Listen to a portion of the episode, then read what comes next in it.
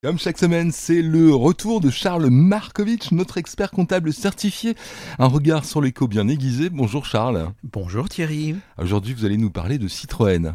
Euh, pas exactement Thierry. Non Encore que c'est juste après avoir conduit une deux chevaux cet été que je me suis euh, donné l'idée de cette chronique et après avoir également lu un article dans le journal L'écho de nos confrères.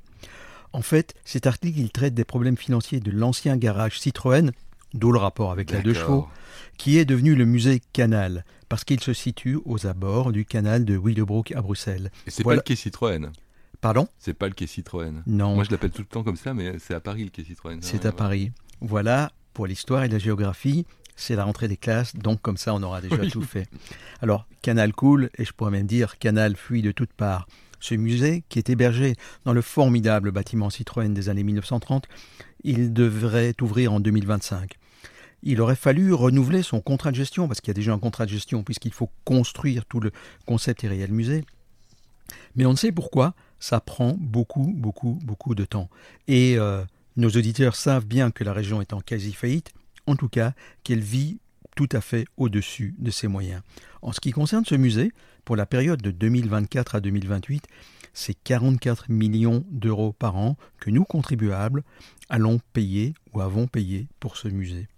La première année, ce sera près de 50 millions pour tenter de se faire de ce musée un spot international.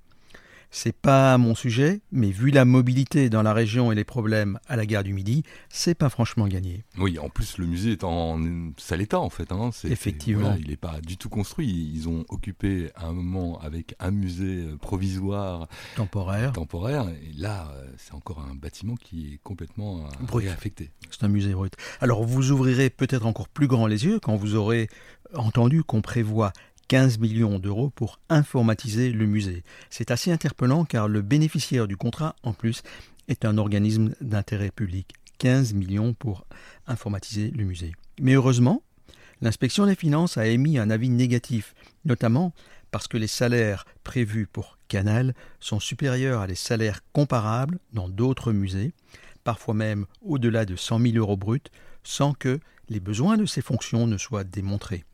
L'inspection des finances voudrait aussi plus de transparence pour ce qui concerne les 14 millions d'euros destinés à l'enveloppe immobilière par an. 14 millions par an.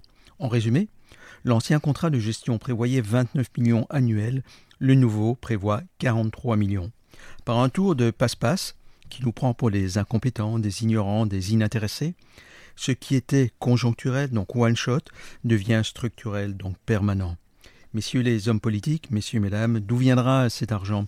Oui, c'est un peu révoltant, car vous savez, pour m'avoir écouté la semaine dernière, qu'en même temps, la région doit trouver 584 millions d'euros en économie.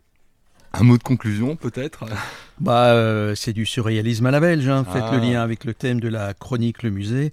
Le ministre-président Vervoort a répondu à l'inspection des finances de manière insatisfaisante et l'inspection des finances maintient son avis négatif sur le nouveau contrat de gestion. Va-t-on à l'impasse?